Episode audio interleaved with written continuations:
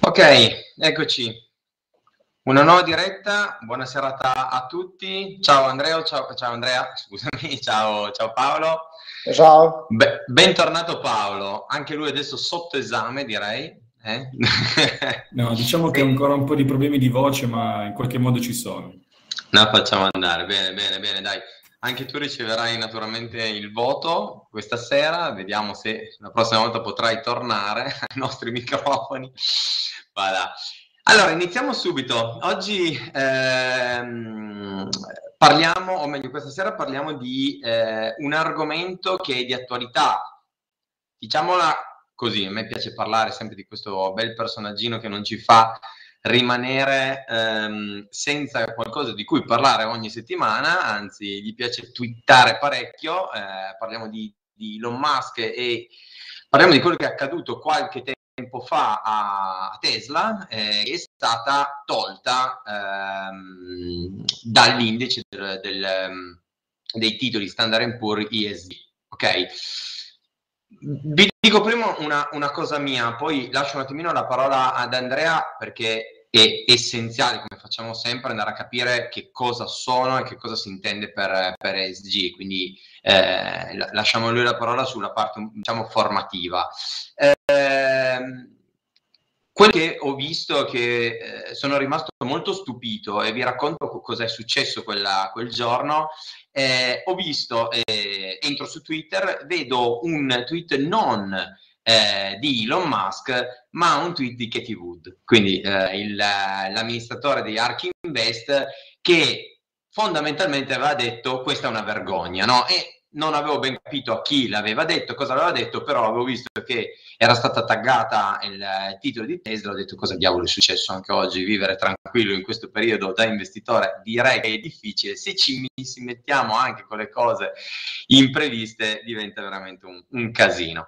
Non, non, avevo subito ben interpretato, poi naturalmente tempo zero sotto c'era il tweet di Musk, pian pianino ho capito quello che era successo ed è caduto un attimino un mito perché io consideravo l'ESG anche a detta di alcuni consulenti finanziari che mi avevano fatto delle proposte di investimento come eh, diciamo la categoria, il catalogo, l'etichetta, mettete voi il termine più, più corretto, eh, dell'investimento nel eh, nostro futuro climatico, nell'investimento eh, veramente nel cambiamento climatico in bene, nell'andare contro quello che è il, um, diciamo il, il, deterioramento che abbiamo climatico, nel voler cambiare e migliorare la nostra situazione.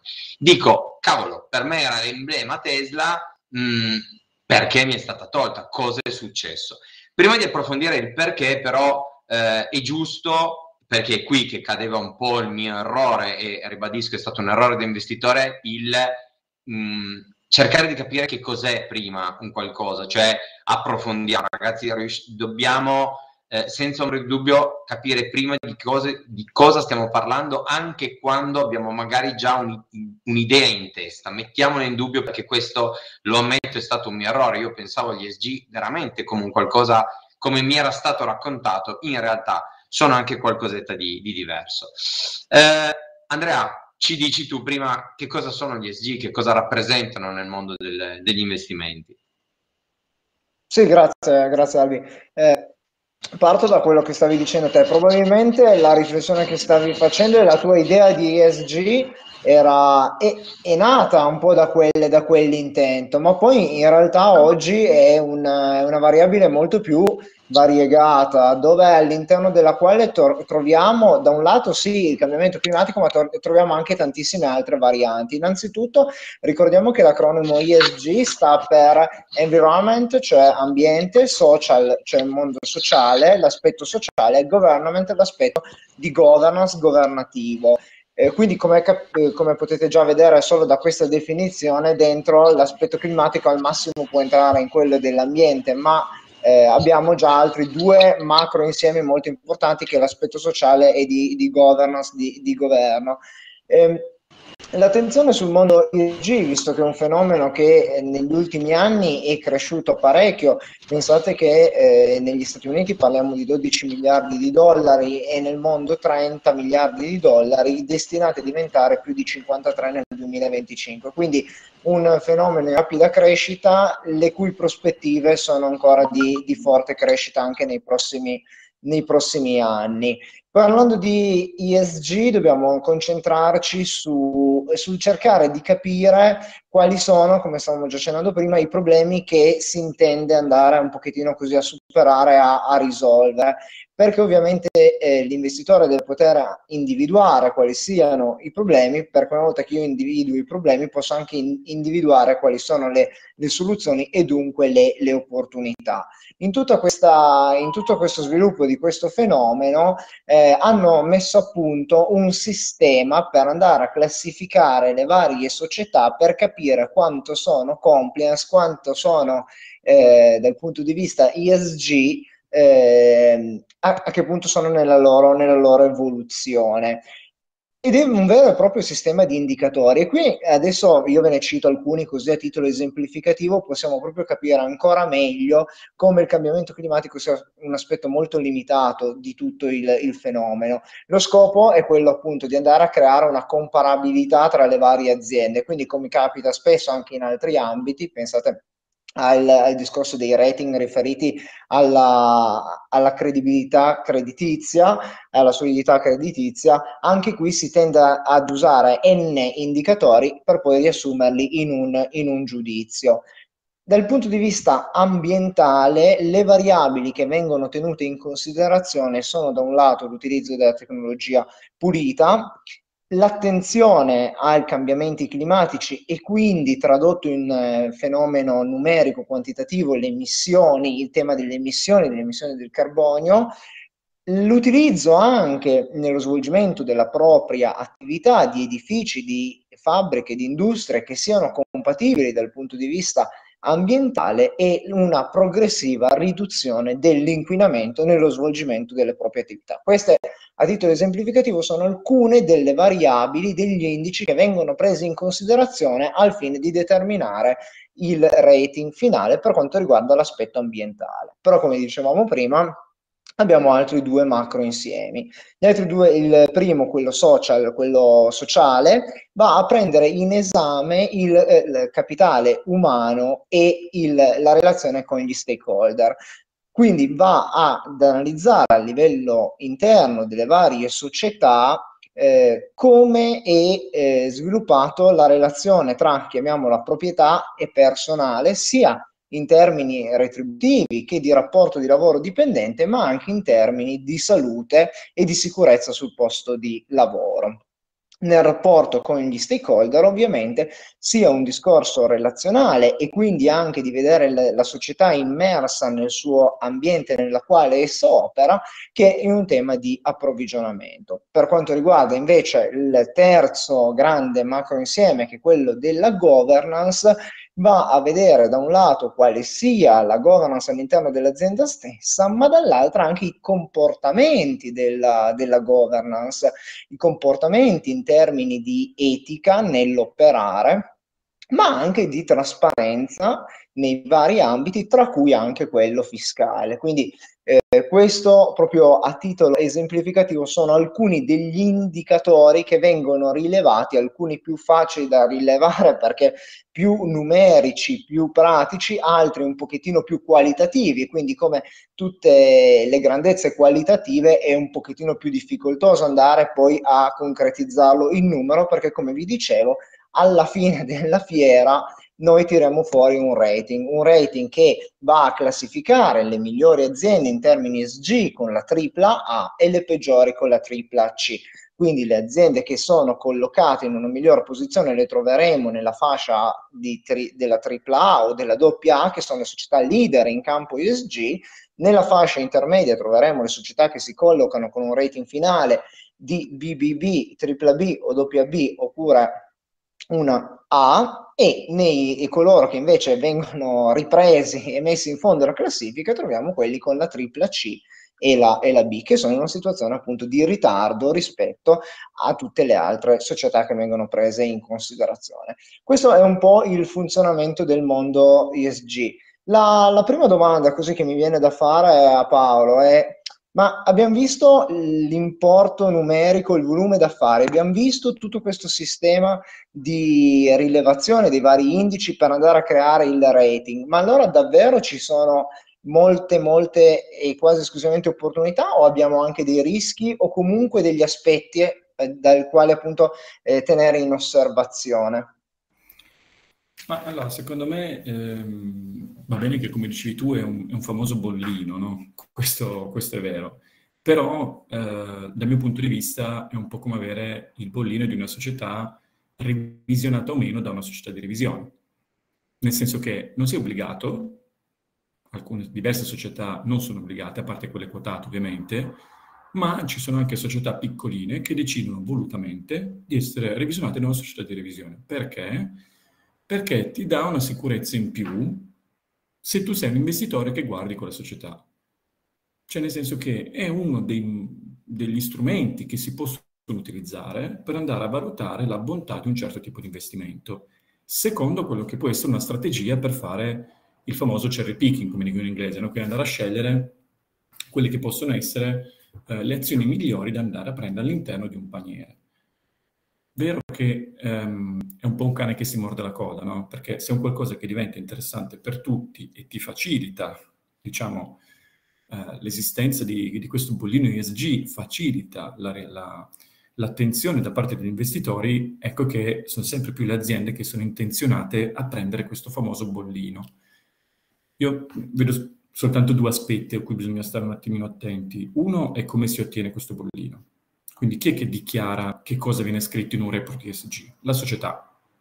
Quindi sono comunque delle affermazioni che vengono fatte dalla società e non che c'è un consulente esterno dove la società non vede nulla e va a trovare lui le carte. Sono informazioni che vengono riportate dalla società. Quindi è vero che il management in particolare il board, risponde di quello che c'è scritto in un report ESG, ma lo paga questo report ESG. Quindi c'è sempre quella diatriba per cui io ti do delle informazioni e ti pago perché tu mi rilasci un report. Questo è il primo aspetto. Il secondo aspetto che viene in mente, se uno vuole sempre vedere questo tipo di parte della medaglia, quindi non proprio tranquilla, è che già soltanto in Europa quasi mille fondi sono stati tolti dall'avere questo bollino e quindi erano dei fondi di investimento che si davano l'obiettivo di fare solo investimenti in aziende certificate ESG e a un certo punto gli è stato tolto. Quindi quando succedono queste situazioni qui è logico che un investitore gli si drizzano un po' l'orecchio perché aspetta un attimo, io ho scelto volutamente di fare un investimento ESG perché, come diceva Alberto, ho dato maggiore importanza a una delle tre lettere, magari a qualcuno dà più importanza all'aspetto ambientale, qualcun altro invece dà più importanza dal punto di vista etico all'aspetto sociale. Quindi io voglio investire solamente in aziende che trattano bene i propri dipendenti o comunque che non fanno maltrattamento minorile. Facciamo un esempio, è un discorso di etica. Quindi, se poi scopro che dei fondi o delle società che erano state bollinate come ESG gli viene tolto questo bollino, secondo me è un problema, perché a quel punto non ho più le informazioni a disposizione. Io ho deciso di fare un investimento non solo sulla base di numeri, numeri, quindi il rapporto price to, to earnings piuttosto che il ROI, piuttosto che indicatori numerici di bilancio attuali, piuttosto che prospettici, ma ho voluto mettere dentro dei fattori che non sono mh, oggettivi. La dico diversamente, poi magari lascio anche parlare un po' Gilberto. Il consumo di carburante per una compagnia aerea non può essere zero ok? Non può essere zero, perché diciamo, le aeromobili senza carburante non esistono ancora. Non ci sono, quindi se voglio essere una compagnia aerea, cosa vuol dire? Che non posso avere il bollino ESG? Oppure lo posso avere lo stesso? Cioè capite che il confine, o per un'azienda che fa tabacco, fa utili, ok? Ci possono essere degli aspetti che magari uno non sceglie di investire in aziende di tabacco o di armi, ma non perché magari come ESG sono perfette, eh? però c'è un discorso di etica che viene utilizzato per fare un certo tipo di investimento, che può essere un'etica che viene aiutata da questo ESG piuttosto che da scelte personali. Non so, Alberto, tu cosa ne pensi? Io... Ma Paolo, guarda, ti stavo per interrompere perché se posso ti faccio io a te una domanda con una provocazione dentro, ma tu in questo momento mi hai fatto riflettere effettivamente su qualcosa che è oggettivamente difficile da raggiungere, cioè l'esempio della compagnia aerea è fino a prova contraria, hai ragione, non è che può, può eliminare del tutto il, diciamo, l'utilizzo del combustibile fossile. Quindi ci sta e ha dei limiti, almeno tecnologici attualmente, di business e sono, sono logici. Eh, mi ricordo però che tu in una delle chiacchierate che abbiamo fatto parlando di investimento hai detto una parola che non voglio fare riferimento adesso perché non sarebbe bello, eh, sono domenica, o meglio, ieri, sono stato, diciamo, a parecchie ore in un, in un posto, eh, mettiamola così, devo stare molto generico, dove eh, si facevano delle riprese, ok, per la televisione. E ehm, adesso capisci dove voglio arrivare, eh, un attimino quando avevamo delle, delle bottiglie che sono, abbiamo potuto comprare lì sul posto e delle bottiglie che a un certo punto noi non potevamo usare nel momento della trasmissione, logicamente per farci, perché non potevamo eh, da una parte far vedere i loghi, dall'altra ci è stato detto che non potevano essere eh, non visibili alle telecamere perché si era plastic free. E ho detto, no, ma signori, plastic free non vuol dire non far vedere le cose. Plastic free, mal che vada che non me le vendi e facciamo prima è che cambiamo l'utilizzo oppure la, era una plastica, o meglio, un prodotto biodegradabile. Cioè, quello non è essere plastic free. Quando mi ho sentito quella frase, mi sei venuto veramente, adesso a parte gli scherzi, mi sei venuto in mente tu perché sei stata forse la prima persona che ha, mi ha ha parlato e ha usato il termine del greenwashing. E ti chiedo quanto quello che tu hai appena detto, cioè quel problema oggettivo, dall'altro lato viene, può essere quindi una provocazione estrema dall'altro, viene invece utilizzato eh, appunto come greenwashing, cioè come dire io mi riempio la bocca di queste bellissime parole che oggi stanno, eh, sono alla moda, eh, sono alla moda anche dal punto di vista degli investitori. Io finire all'interno di un indice è da fighi e soprattutto mi porta anche valore alla società. Quanto noi siamo nel mezzo, quanto quest'ago della bilancia è secondo te da una parte, cioè dell'oggettività problematica del business, piuttosto che dall'altra parte quando è alla mercé di tutti, avendo poche regole di, di definizione. Non so se hai capito la, la domanda. Sì, sì, sì. È più un capito. parere personale più che una domanda. In realtà il, il, concetto stesso di greenwashing è molto labile, no? È un confine che in realtà può essere utilizzato da una parte o dall'altra. Eh, ad esempio, quello del, della plastic free è uno dei, dei, primi che viene in mente. Ci abbiamo veramente cominciato a levare la plastica dovunque, eh, però poi eh, ci sono de, dei settori dove al momento non c'è ancora una soluzione vi faccio un altro esempio. Nel settore del, eh, dei supermercati, no? Ai supermercati che cosa hanno fatto come scelta strategica? Avevano cominciato a imbustare tutto, tutto, persino la, la frutta, ma perché? Per evitare che qualcuno se la fregasse o facesse un peso diverso. Ok? Quindi hanno detto vendiamo le cose già imbustate, così sappiamo che il peso è quello e le persone pagano quello. Ora, Togliamo la plastica, benissimo. Qual è la soluzione? Ce l'avete? Ce l'abbiamo la soluzione? La plastica è molto comoda, lo sappiamo benissimo, nel senso che già soltanto per trasportare l'acqua uno dei metodi che viene utilizzato è plastica. Perché? Perché il vetro pesa tantissimo, si dovrebbe tornare indietro, ad esempio in Italia, perché bisognerebbe ricominciare a, a, a dare indietro il vetro, come succede un po' in Germania, oppure mettere quegli impianti in casa per depurare l'acqua. Benissimo. Che cos'è che consuma di più nella produzione? Una bottiglia d'acqua? O 10 bottiglie d'acqua, 10 casse d'acqua? O la produzione di quell'impianto lì? Perché poi è questo no, il concetto quando uno va a confrontare. Che consuma di più quello che io sto utilizzando adesso e facendo del rifiuto e lo, lo, posso riciclare, oppure del rifiuto che non posso riciclare così facilmente, perché poi comunque, una cavolata veramente, ma il depuratore d'acqua devo metterci i filtri, quindi altro materiale che ci devo mettere insieme. c'è della manutenzione. Ah, andiamo veramente all'estremo opposto, no? C'è la manutenzione, quindi quello che mi viene a fare manutenzione, cosa devo dire? Di usare latte elettrica? E devo dire fammi vedere i tuoi materiali con cui mi fai manutenzione se hai usato materiali ESG compatibili?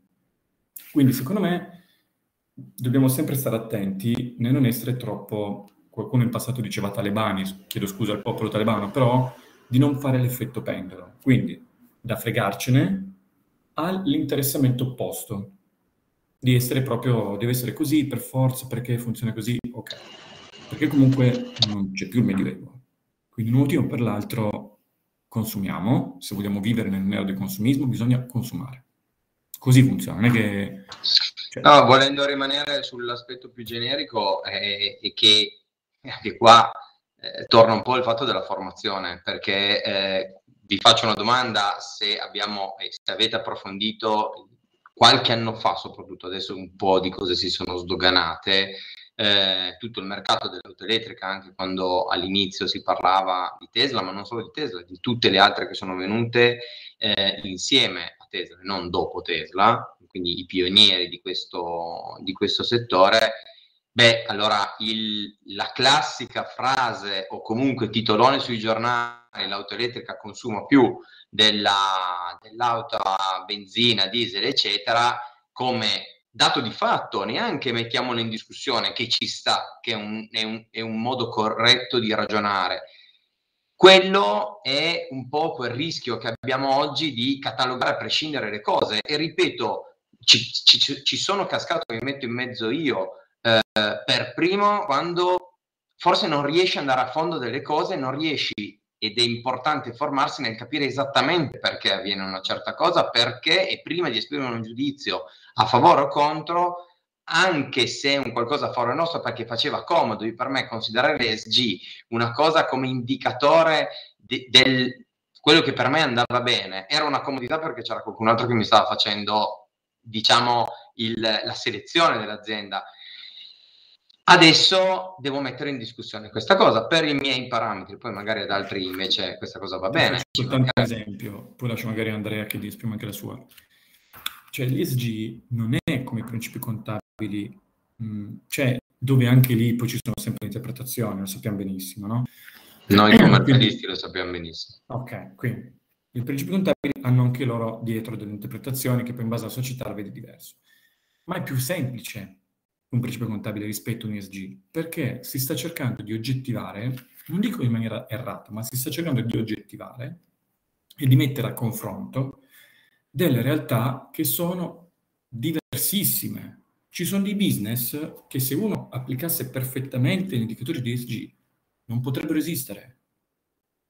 Non, non potrebbero esistere, cioè nel senso che già soltanto il settore, um, non so, agricolo come fa una società agricola? Cioè, dovrebbe usare soltanto mezzi elettrici, non usare gli sfruttamenti, il lavoro minorile, quello è giustissimo ovviamente, però già soltanto gli anticrittogamici, quanti ne usi, come, in che modo, ma devi essere profittevole? Cioè ragazzi, ci sono, ci sono delle cose che secondo me sono oggettivamente incompatibili tra di loro per come funzioniamo adesso, sto dicendo. Poi non so... Sì, hai, hai, no, no, hai, finisco, poi lascio la parola ad Andrea se vuole aggiungere qualcosa. Hai toccato l'altro punto, in più devi essere profittevole, stiamo parlando di business, non stiamo parlando eh, di aziende che, che così, non stiamo parlando di onlus, quindi di aziende no profit.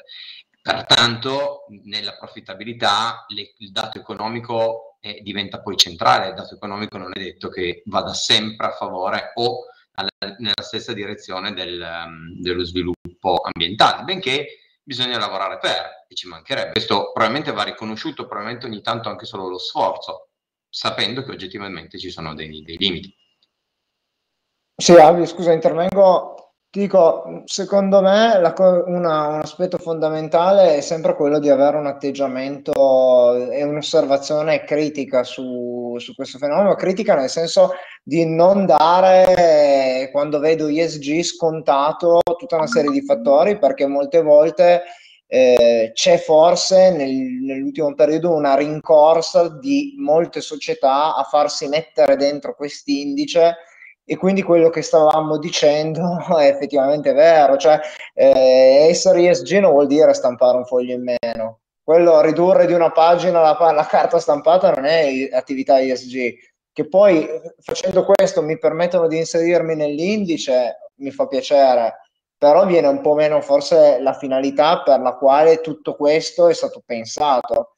Quindi come molte volte accade, eh, fatto quando un, un, un'osservazione, uno studio eh, diventa anche un po' così di moda, perché alla fine essere ESG di moda si corre il rischio eh, che la, si faccia veramente di tutto per essere compresi, perché c'è questa sensazione che se io non sono lì, allora vuol dire che sono nemico dell'ambiente, sono nemico del sociale, sono nemico... No, quindi eh, probabilmente anche perché, come dicevo, e qui chiudo, nella mia par- nella parte abbiamo, dove abbiamo visto gli indicatori, moltissimi sono gli aspetti qualitativi. Come diceva Paolo, le dichiarazioni sono dichiarazioni che provengono dalla stessa società, quindi questi sono tutti i fattori che ci devono spingere ad andare ad analizzare criticamente ogni singola realtà per capire se è davvero ESG oppure se è solo stata inserita nell'indice perché rispetta questi criteri.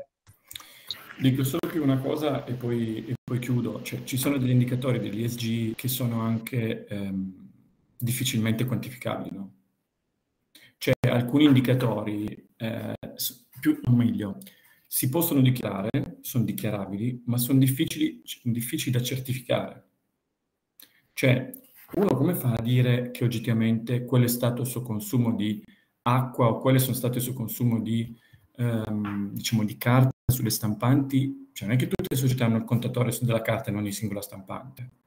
Stiamo parlando di multinazionali che hanno anche sedi nei paesi più sperduti, dove non penso che si mettano in ogni singola stampante a installare un software che ti dica quante carte hai stampato in quella singola città.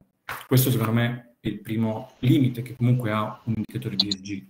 L'ultimo aspetto riguarda appunto in quello che dicevi tu Andrea, nella ricerca di rientrare in questo indicatore, altre cose che fanno alcune società dichiarano in maniera splendida, tranquilla, abbiamo il 57% di dipendenti donne. Mi fa piacere, ma non è un qualcosa che mi devi dichiarare nel senso perché è un qualcosa di normale che non meriterebbe neanche il fatto di essere dichiarato. Non so come dire, abbiamo il 37% di dipendenti under 30. Mm, mi fa piacere, ma cosa mi cambia? Quindi mi fa piacere che tu sia contento di dichiararmelo, ma non cambia il mio metodo di ragionamento sul fatto che tu abbia più eh, dipendenti giovani piuttosto che abbia più donne o più uomini. Non mi cambia assolutamente nulla. Questo è un discorso di parità di genere per come la ragiono io, perché è, è, indifferente dal mio punto di vista. Mi fa piacere, ma è indifferente. Quindi, però questo forse è un discorso di come io come investitore vado a fare cherry picking e mi ricollego all'argomento iniziale. Quindi questo è uno dei metodi che si possono utilizzare. Forse cercando di mettere questo famoso bollino è per, diciamo, dare a tutti uno strumento più oggettivo per andare a selezionare le aziende, ma io non vedo niente di più di questo, sinceramente.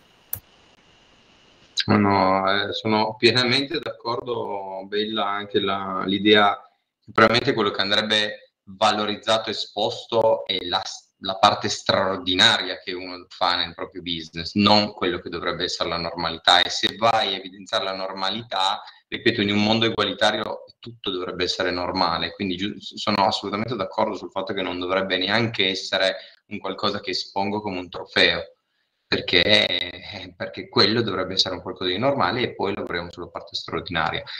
Eh, ragazzi, io se voi siete d'accordo andrei verso la chiusura perché eh, diciamo che l'avevamo già intuito che si trattava di un argomento molto molto ampio e, e, così è stato. Avevamo una rotta da seguire, un minimo l'abbiamo fatto, per, in parte no, eh, non escludiamo, io direi, se siete d'accordo, un'eventuale seconda puntata, magari non subito, ci riflettiamo su alcune cose e vediamo un po' quello che, che viene fuori, troviamo anche magari qualche commento nuovo.